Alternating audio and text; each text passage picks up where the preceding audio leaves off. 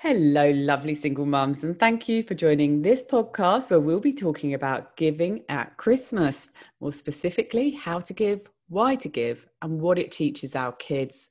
My name is Lucy Good, and I'm the founder of Beanstalk Single Mums. We're an online space dedicated to supporting and inspiring single mums from all walks of life. We offer a blog that covers everything for your single mother journey, a light-hearted Facebook group called the Single Mum Vine, where we focus on the good parts of single motherhood, my You've Got This Single Mum e-course, as well as exclusive single mum discounts and giveaways. And it can all be found on my website, beanstalkmums.com.au. But for this podcast about being charitable over Christmas, I'm chatting to Noddy Sharma from World Vision. Now, before I let Noddy come in and have a chat to us and tell us how we can donate and why we should donate, I'm going to tell you a little bit about him. Noddy grew up in the highlands of Papua New Guinea and came back to Australia at the age of nine after his dad passed away from a four year battle with cancer. As a young man, Noddy did a traineeship as a professional golfer, playing and teaching golf for about seven years. He then started an internship with a local church, studied theology, and was a pastor for about 10 years before being recruited as the CEO of a not for profit aid organization operating in over 100 countries. Wow. Um, for eight years, Noddy had the privilege of traveling the globe, meeting people in all sorts of circumstances in life, and seeing firsthand how aid and relief makes a real difference. In the past two years, Noddy has been with World Vision Australia and heads up the work they do in community engagement here in Australia. I'm sure all of our listeners have heard of World Vision, which is Australia's largest not for profit operating in over 100 countries with a vision to help the most vulnerable women and children around the globe to have life and life to the full. Noddy, welcome to the podcast. Thank you so much, Lucy. It's a delight to be with you guys. It's really great to have you on because not only have we got Christmas literally around the corner, we're on the 1st of December now, that's scary, but we've also got COVID upon us still. When's it going to end? So I'm kind of thinking that you must be really busy. Is, is, is COVID affecting the work you do at World Vision a lot? Uh, absolutely. COVID definitely has impacted us, um, especially World Vision, but really around the globe, it's impacted severely. And I mean, it's a bit of a, a perfect storm, Lucy. I mean, we've talked about it in terms of you've got COVID, you've got conflict, you've got changing weather patterns due to climate um, change that are going on. I mean, all, all of these things are contributing to some pretty massive issues that we're seeing globally. And of course, we know there's nothing new about this that the people that uh, suffer the most are the poorest countries, the most vulnerable are the ones that really cop the uh, the real brunt of it. So it certainly has ramped up the work for us. Um, and I mean, we've looked at some scary stats to kind of see in the in the aid um, arena, it's probably put us back, uh, you know, close to three decades. And oh my goodness, you know, that's a lot, yeah, isn't it? It's a lot. It's a lot. So all, all the great work we've been able to do, you know, collectively as as Australians, as other parts of the world have leaned into this with us. I mean, it's it's disheartening to kind of look at the work we've done and think, oh my goodness, it's it's going backwards. But you know, it's not all bad news. We have seen some incredible things come out. I mean, I, we were so fascinated by some of the things we saw during lockdown. So when Victoria was in its toughest lockdown, we saw giving go up. We saw yes. people actually leaning into the space of sponsoring more children go up. And we saw a similar trend happen in New South Wales when they were in their really tough lockdown. And I mean, all of that says to me that uh, we haven't lost heart and we, we are leaning into and continue to lean into some of the, uh, the tough situations around the globe and recognize that we are incredibly lucky where we are. Um, and that just means that we have more of an opportunity to make a difference in the world. Mm, yeah, COVID's making us more considerate of our fellow humans, whether they are down the road from us. And we've seen a lot of people help one neighbours um, and people locally. We see see a lot of that during COVID. But yeah, interesting to know that people are reaching out and helping others across the world. And certainly, looking at the news, you can see how the poor countries are suffering so much, and it makes us grateful to be where we are and it's really important to recognize that but look i've got some questions for you on the topic of this podcast. So I'm going to get started. Are you ready to go, Noddy? I'm, I'm so ready, Lizzie. Let's okay, go. Okay, so question one. There's no doubt that we can all get carried away in the commercial side of Christmas, especially us single mums. We overspend, spoil our kids, and ultimately it can all feel a bit empty, much like our bank accounts. Mm-hmm. Talk to us about consumerism at Christmas and why we always, always, without a doubt, get caught up in it.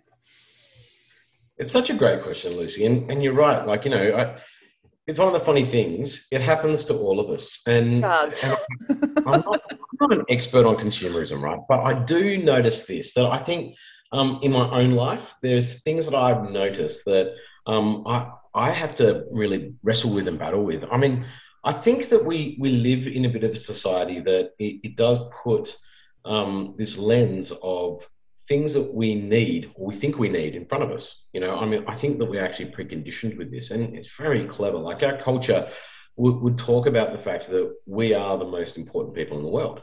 And, and it almost uh, it almost pushes our buttons into thinking of that to the point that it changes our lens. We start to look at things through that same lens, always through your own filter of how will this impact me.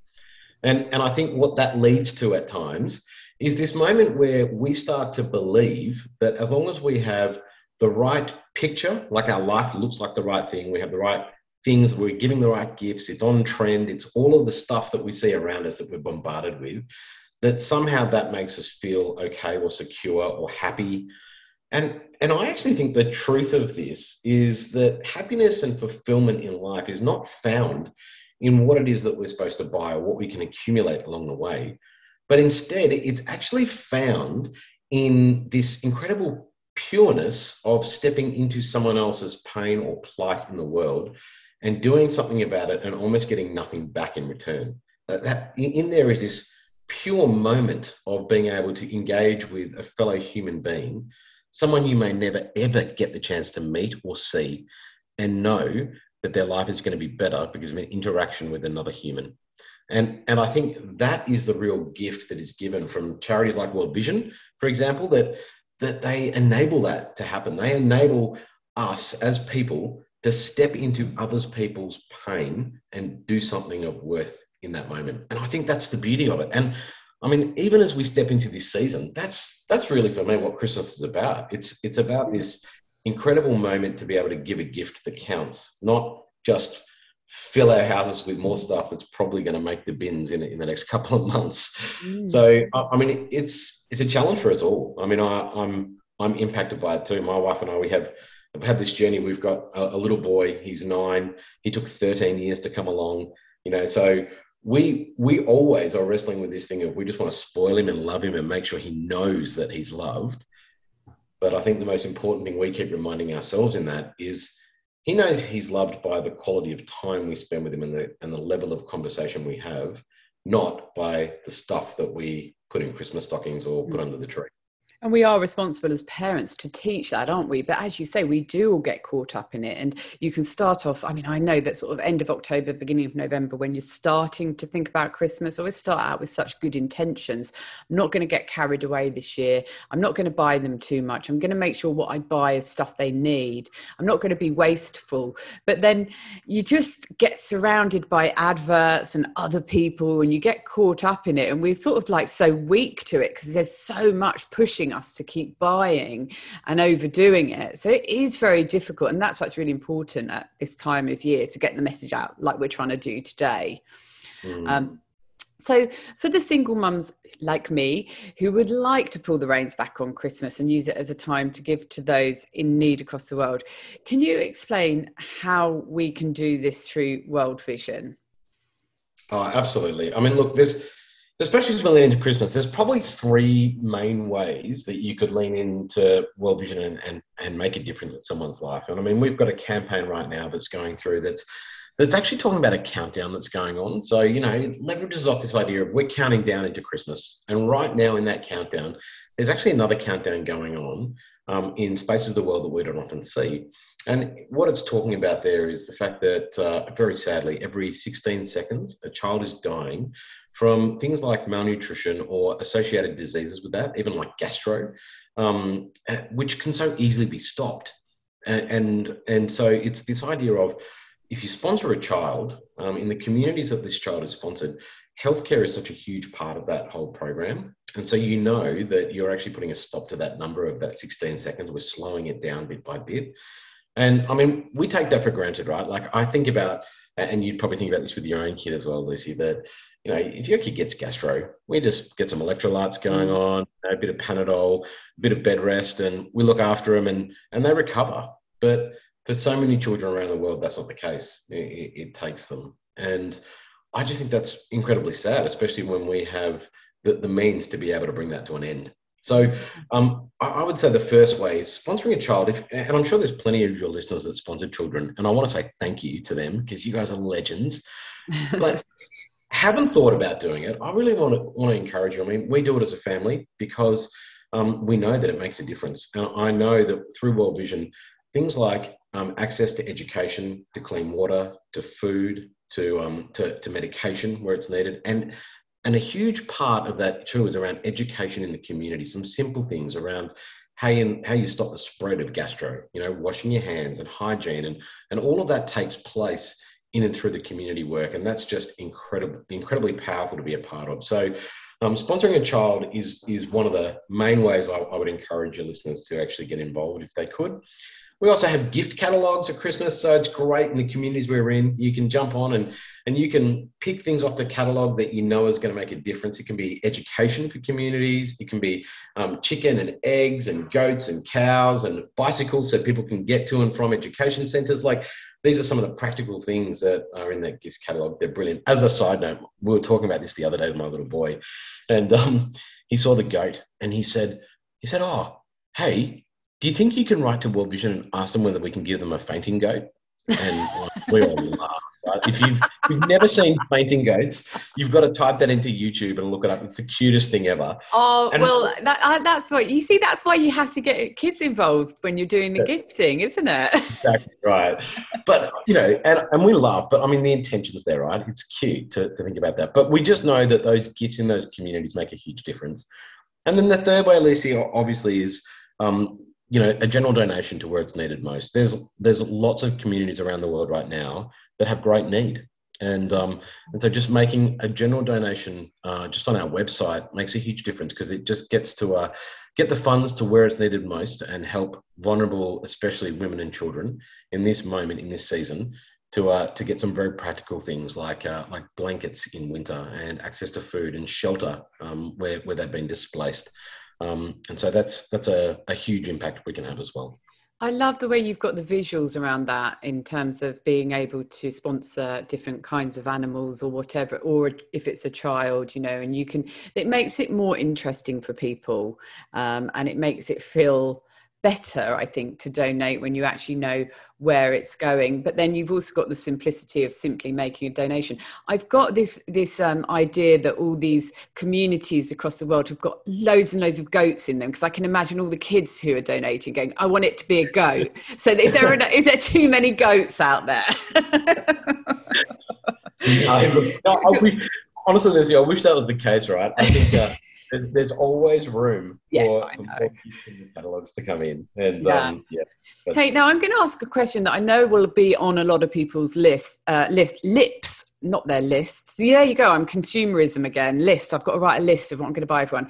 On everyone's lips, people are always thinking when they donate to charity, the question they're asking is, is my money that I'm spending, sometimes really hard earned money, um, is that actually making it to the right place? Can you talk to me about that? Because I know that's what a lot of people think.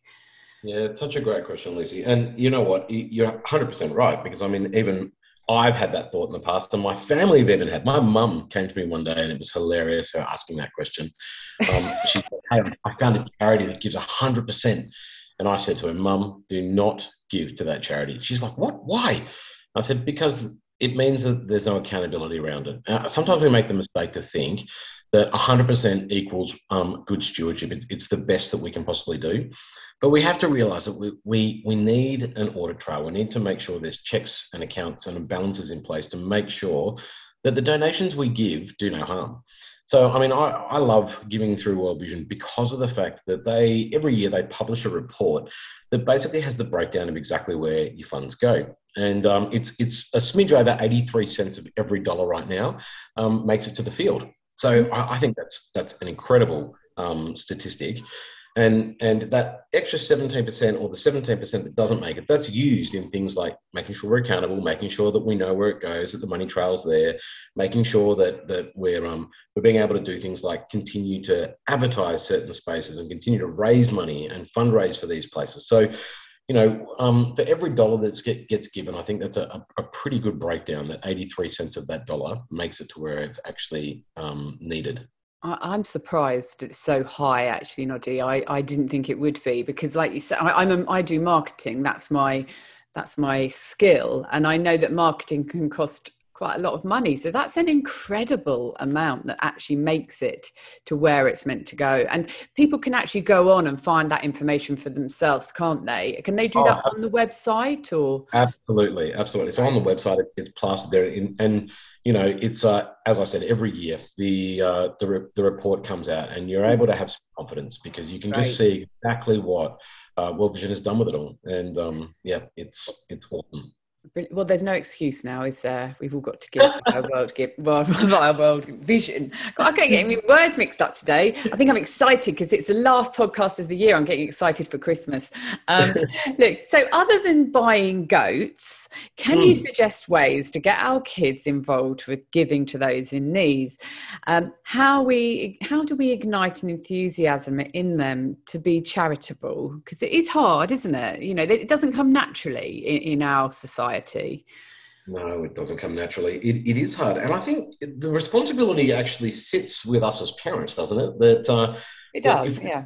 If, if we want our kids to be shaped in a certain way and, and, and understand what it is to, to really be able to lean into those things that are close to our own hearts, um, we, we, have to be, we have to be proactive in it. We can't just sit back and think, oh, it's just going to happen. And, and I think that's why, you know, and I, and I love the fact that we get to talk about this, Leslie, because – what we do as parents, as adults, um, our kids will model. They'll pick up on these things, mm. and through the conversations we have, it, it starts to model. But it also, um, I mean, at World Vision, we, we've been really keen to make sure that we're providing families and parents avenues to be able to easily have those conversations. So, I mean, you, Lucy, I, am assuming you didn't grow up in Australia, right? I didn't. no. No. So, yeah, for, for your listeners that have grown up in Australia, I, I think if you mention something like 40 hour famine to them, um, a lot of them w- would recognize what that was. And 40 hour famine, for those that don't know, it was almost seen as a rite of passage in Australia. Um, and it was this idea that, that kids, students, could, could go without food for 40 hours and raise money um, and get sponsorship for completing the task. They would only get to have barley sugar and water for crying out loud. It was, uh, I'm sure barley sugar sales went up during that, that period of time. but, um, they, they would have that, and the money that they would um, raise would go to fight famine. And can, can I just very quickly in, interrupt there? We we had that in England, but we had the 24 hour famine, 40 oh, hours. God, you're hardcore over here. Hard, we are hardcore. That's that's why 40 hours, you know. I remember struggling a lot with the 24 hour one. Hats off to you for 40 hours as kids. So, yeah. So impressive. And, and you know what? It was really seen almost as a rite of passage in Australian culture for, for a long time. And, and, um, and look, I'm so excited that, I mean, we, uh, when COVID came, it was, you know, for the last two years, we, we hadn't done it. It had, we'd had to push our attention to other things. And, and so we shelved it for a couple of years. But this year we were super excited to bring it back. And, um, you know, we're just going to be ramping that up again because, uh, as I mentioned earlier at the very beginning when we are chatting, you know, I mean, there's a famine that's growing in East Africa that, that soon won't be known as East Africa famine, it'll just be known as famine. Um, it, and it's growing at a fast rate of knots. And so we really do need to be leaning into something. And, and children understanding this, being able to feel like they have a voice and being empowered to make a difference in the world, I mean, that's a beautiful thing because they are the future.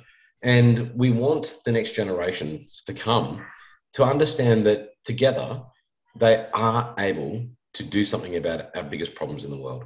Mm. And so, you know, my suggestion is, you know, grabbing things like 40 hour famine um, is such a powerful way as a family to be engaged in something um, because you all feel it through the process, right? Like if your kid's going hungry for 40 hours, I can almost guarantee you, you will feel it as a parent because you're going to have the hunger pains, the groaning, the why isn't this 24 hours and not, and why is it 40?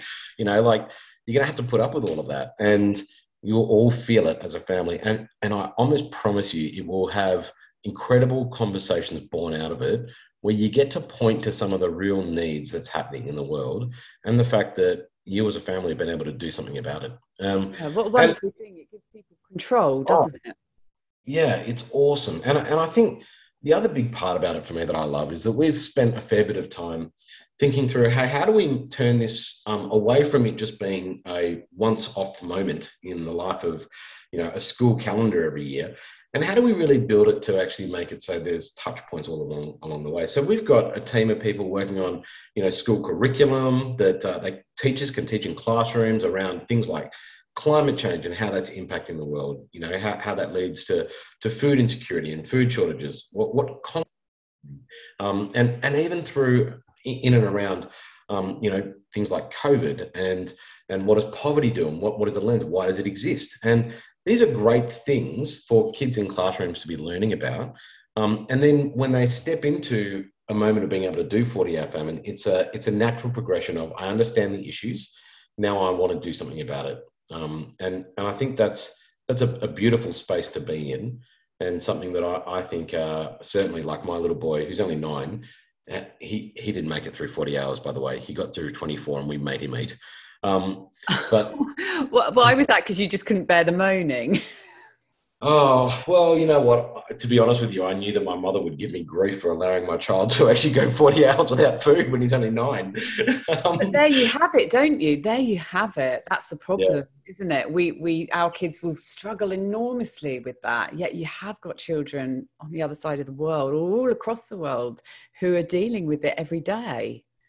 Absolutely. Absolutely. But you know, it was a powerful moment though, because I could see how he understood the issues more and he his empathy grew and he was interested. And I guarantee you, um, he won't let us get away with it next year. When it comes around time again, he'll be chomping at the bit saying we're doing it again. Yeah. And, uh, and, and that's what we want to see in our kids, right? We want to see them grabbing those opportunities and being willing to step into something that's uncomfortable because mm. they can see the impact it has.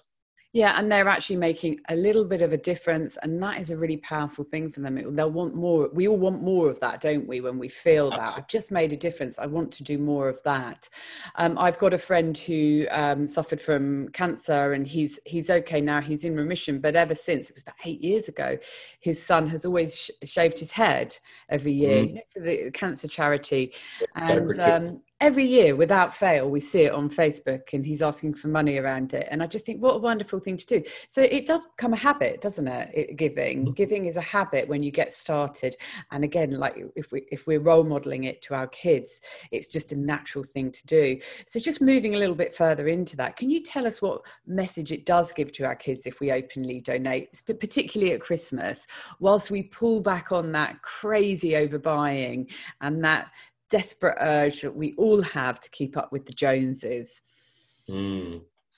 Yeah, Lucy, I, look, I, I, reckon you've just nailed it. It is, it's about modeling. So we, we model really good habits to our kids. So, you know, giving is a habit, but I would actually add giving is a really good habit because it's, um, it's, it's in that, in those good habits that we want our kids to pick it up because they will pick up our habits, good, bad, ugly, indifferent. Yes. And and so the ones that we really want to model are the good ones. And I think giving is one of those ones because it shows empathy. It shows that we care. It, it shows that we're actually part of a bigger picture. I mean, sometimes we make the mistake of uh, of of almost um, thinking about humans and putting them into categories with what um, what defines us. You know, what what sets us apart. But actually, I think underneath the surface, there's probably more things we all have in common and that we should be united around than we should be separated by. Mm. And and I think that message of giving, that message of inclusion, that message of, of, of really seeing people for people is is incredibly important for our kids to pick up on. Um, I also think that that you know, and, and you named it that almost keeping up with the Joneses. It, it's a tough one, isn't it? Because mm. When you even think about that for a moment, you think, well, what, who are the Joneses? Uh, are they the people that you Good benchmark? question. Good question. You know, for for what your life wants to look like, and and, and I'm not sure. Like I, I find that profoundly unhelpful um, for myself because you end up you end up putting and sacrificing some really good things in your life to try and build a picture of what you think is important. Mm. And um, and, and I just think, gee, what, what an amazing gift it would be to give our kids, the next generation, that the Joneses don't look like the people on the street that are the wealthiest. The Joneses look like people that don't have anything. And in actual fact, we want to lift them up. Yeah. So, you know, I and and, and we've tried to purposely build some stuff into how we parent Jesse. And I mean, one of the things we've done this year, even with that, with the thought of COVID, just completely changed everything, both here and and overseas. You know, here it's it's you know we walked into Christmas thinking, oh man, are we going to make it? Are we going to be able to gather and have our normal family gatherings and people in our homes and lunch together? You know, or or are we all going to be in lockdown and be doing it virtually? And you know, so we're super excited to be walking into this space and think, what a blessing we're going to, you know, fingers crossed if nothing changes, be able to to meet together in, mm. person and um, you know have a room full of laughter and joy and and celebration together.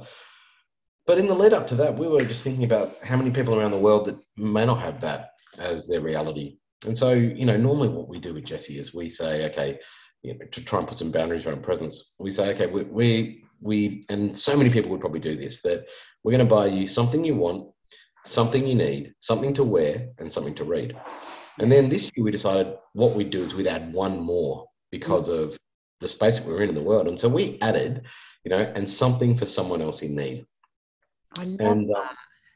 yeah, it's it's been fascinating having a conversation with him when we've been talking about okay, well, let's go through what it is that we're going to do in this space. We've spent more time talking about that last one than we have about the other four. Mm. And um, and I love that. I've, as a parent, I kind of sat back and looked at that and thought that's actually really healthy and um, and that's good that that's where our discussion sits.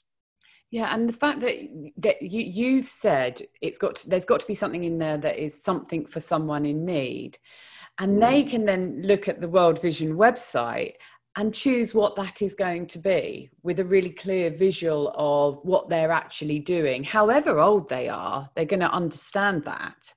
Yeah. So you're still allowing them to make a choice about what that what that is and that's really bringing them into it so that they are part of that giving experience.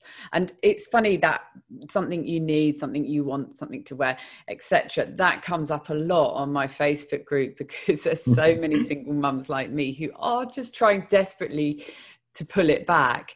Um, mm. I've got two teens now. I feel very old. One's 15 and the other's 18. And ridiculously, I still do stockings for them.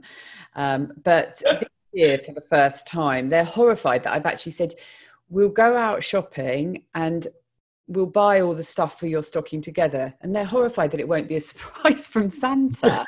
but I said, I'm just not putting, I'm not spending money on stuff you don't need. And everything we buy has to be something you need, whether it's undies, you know, bikinis, beach towel i'm up on the sunshine coast whatever it is it's got to be things that you need use this opportunity to get them.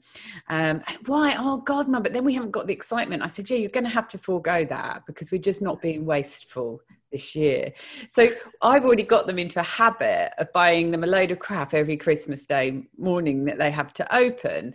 And that's what they're so used to. So sometimes it's quite difficult to ease them out of old habits and get them into new ones. I'm finding.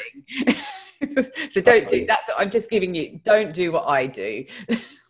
it's too late, Lucy. We've already got the stocking that's a surprise. oh no! Oh no! You have to take it all back yeah, do something different. the other thing I do do, which is a good thing, is I do donate time to charity. So I work in a charity shop once a week. Um, and awesome. my kids see me do that um, and so that's part of mum's life that's what mum does and wouldn't be at all surprised if because that's what i do they go on to do it i don't think that any of their friends have got mums that do that but it's mm. just showing to them that it is possible to fit something into your life for somebody else as it is i thoroughly enjoy it um, and I wouldn't give it up because I get so much pleasure from doing it, both because it's an enjoyable experience, but also, like you said at the very beginning, there is something wonderful about doing something that is for somebody else and absolutely no return for yourself. Um, mm. So we, that's how we role model, isn't it? And it, it, can be in any way. There's millions of different ways that we can do it, but start doing it early, I would say. oh, hundred percent. I couldn't agree more. And I think I think it is. That's where it comes back to the what are the good habits? What are the habits that you know that are good in your life that you want to continue to actually model to your children? And I mean, I, I often think of it this way, Lucy. When when I'm old and grey and I'm looking back at um, Jesse and him as an adult, what do I want his life to look like? And what can I put my finger on to say I helped actually shape that? Yes, yeah, we've got so much power to do that right now, right here and now, isn't it? Totally.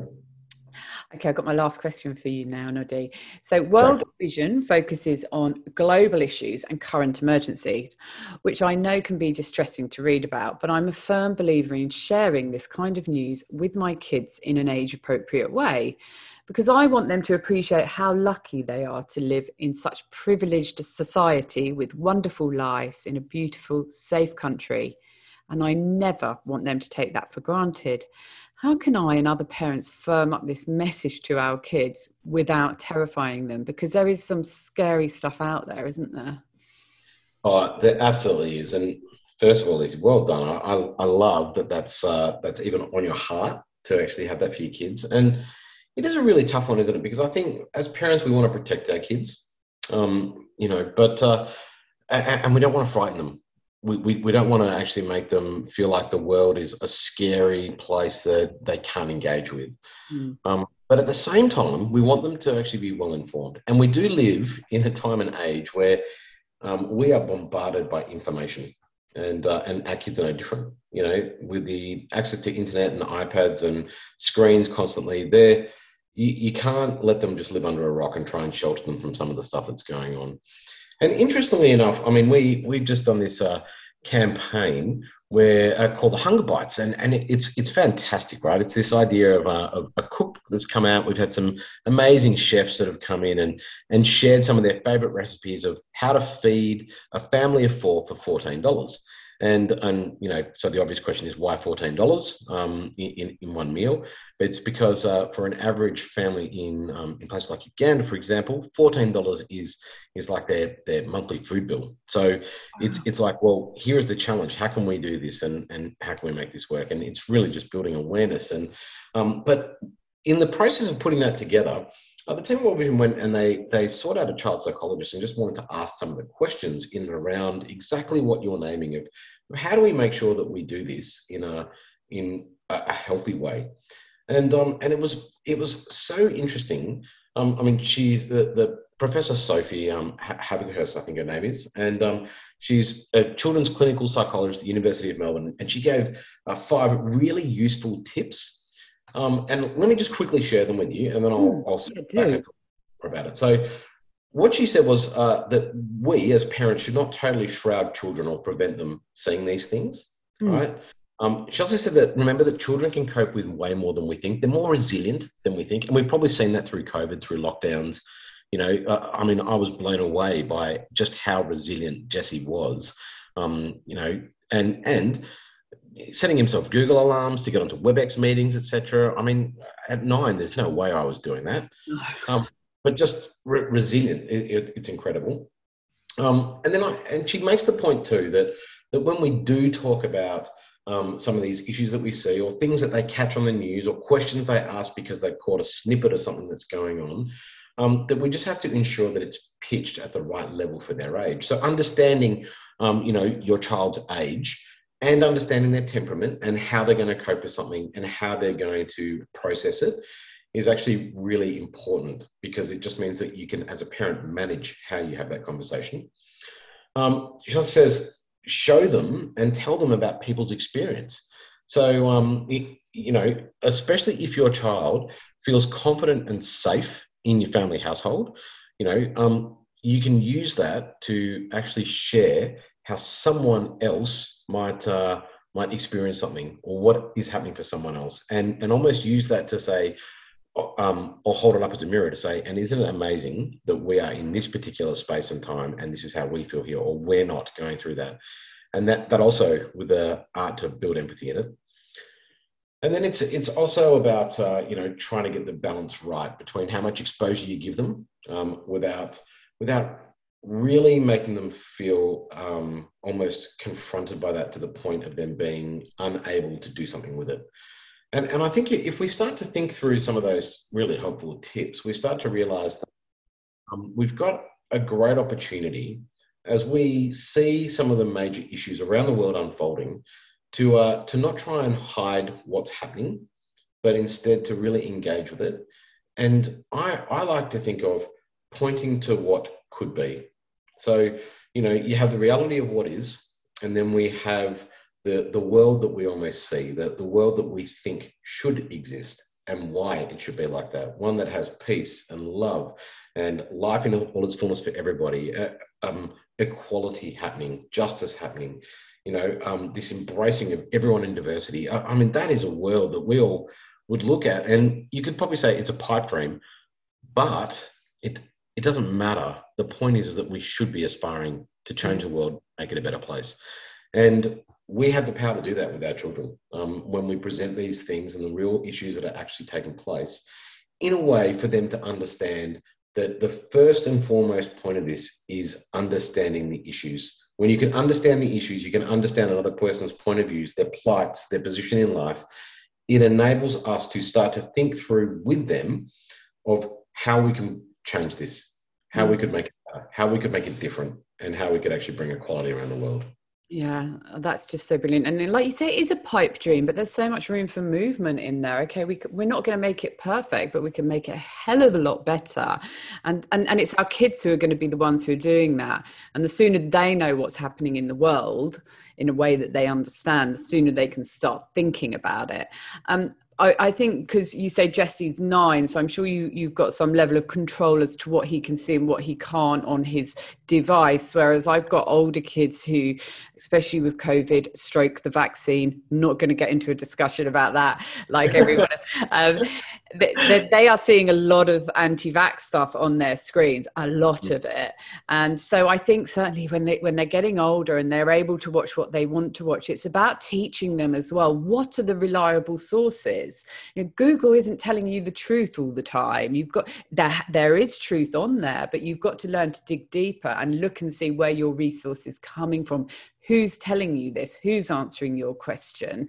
And when you when you've seen that you can then decide whether to take it seriously or not. There's a lot of education that we have to do to help our kids understand that. I've lost count of the amount of times that one of my kids has said oh well i looked up on google and it said this. Well that means nothing. Really does it? I mean one, no. as wonderful as google is in so many ways you do have to dig a little bit deeper to make sure you're getting your information from the right place. Otherwise it can be extremely damaging and send you off in completely the wrong direction. So that's where we need to guide them isn't it? Yeah absolutely. And I, and you know what? You've just made a, a really important point too lucy that we as people you know even as even as adults we can get caught up in that too. Oh we do. So, yeah the it's the same thing for us. Is is that what who do you trust and and how do you actually do the appropriate level of research to determine what's going on? And I often think it's about the lens and posture we carry. I mean, our CEO Daniel Wordsworth, he's he's awesome at World Vision, and one of the things that uh, he talks about is that the world is actually good. And and I mean, we could look at the world at times and think, no, it's it's it's not you know, like like people aren't good. But but he's saying no, people are good. Given the chance, people will rise to what you believe them to be. And and, and the world is actually a place of abundance, not scarcity. And and we all have power, in fact, hold the power to be able to make lasting change. And I mean, if we think about that, if that's your mindset as you step in, that that the world is abundant, people are good, and that that we can make a change, we can make a difference. It, it means that you're not looking for the worst. You're not looking for those things exactly. that will drag you down a hole. You you start to actually carry a posture in your family, in your workplace, in your life, in your community, where you're pointing to things that are good, abundance that's available, and the chance that we all have to make the world better. Mm. And that's a mindset that we have to instill in our kids, isn't it? And I've got a million other things I want to say, but I'm looking at the times. I haven't got time to say them. I'm really annoyed. But um, I, I, think if I start, I'll never stop because I, I agree so much. So, look, we're going to have to wrap it up. But before we do, Noddy, can you just remind us where we can go to find World Vision if we're thinking of donating or if we're going to encourage our kids to donate this Christmas? Yeah, awesome. Hey, look, if you just jump onto the website www.worldvision.com.au, um, it's all there. You can actually find your gift catalogs, you can sponsor a child, you can make a donation, you can see some of the emergency appeals that are happening right now. And um, yeah, let me just pause and say thank you, Lucy, for having us. Thank you for your heart to want to actually uh, see us lean into giving this Christmas. And to all your listeners, thank you so much for having me and for uh, yeah, listening to us yabber on. I, I hope and pray that your Christmas is amazing um, and that your family is abundantly blessed and that as you lean into this space of giving and giving to those in need, that, uh, that yeah, it would just be a really rich and meaningful moment for you as an individual and as a family. I don't know how anyone can resist it now. Thank you for that, Noddy. It's been it's been a really fabulous chat, and as I mentioned earlier, it's actually the last podcast of the year for me. So I feel that we've end, uh, ended on a really happy, positive note um, about giving at Christmas. So Noddy, thank you for taking the time out of your busy day to share your views around giving alongside the brilliant ways to donate via World Vision. Thank you so much, Lucy. Thank you. And to the single mums listening, if you've never donated at Christmas, perhaps this is a year to start. And if you do, get your kids involved. It's a fun way for them to give whilst understanding what's happening in the rest of the world and to practice practice gratitude in their own lives. And remember, if you've not visited my website, beanstalkmums.com.au, make sure you do. Not only will you find more podcasts like this, but there's heaps of other wonderful resources for your single mother journey, including my e course where you can get more in depth support from me. And one final point before we leave you if this podcast has helped you, and I hope it has, please take just 30 seconds to rate and review it. The more reviews we can get, the easier the podcasts are to find by other single mums who need support, guidance, and companionship on their single mother journeys. So, for the last time this year, I'll speak to you in 2022. Thank you, ladies.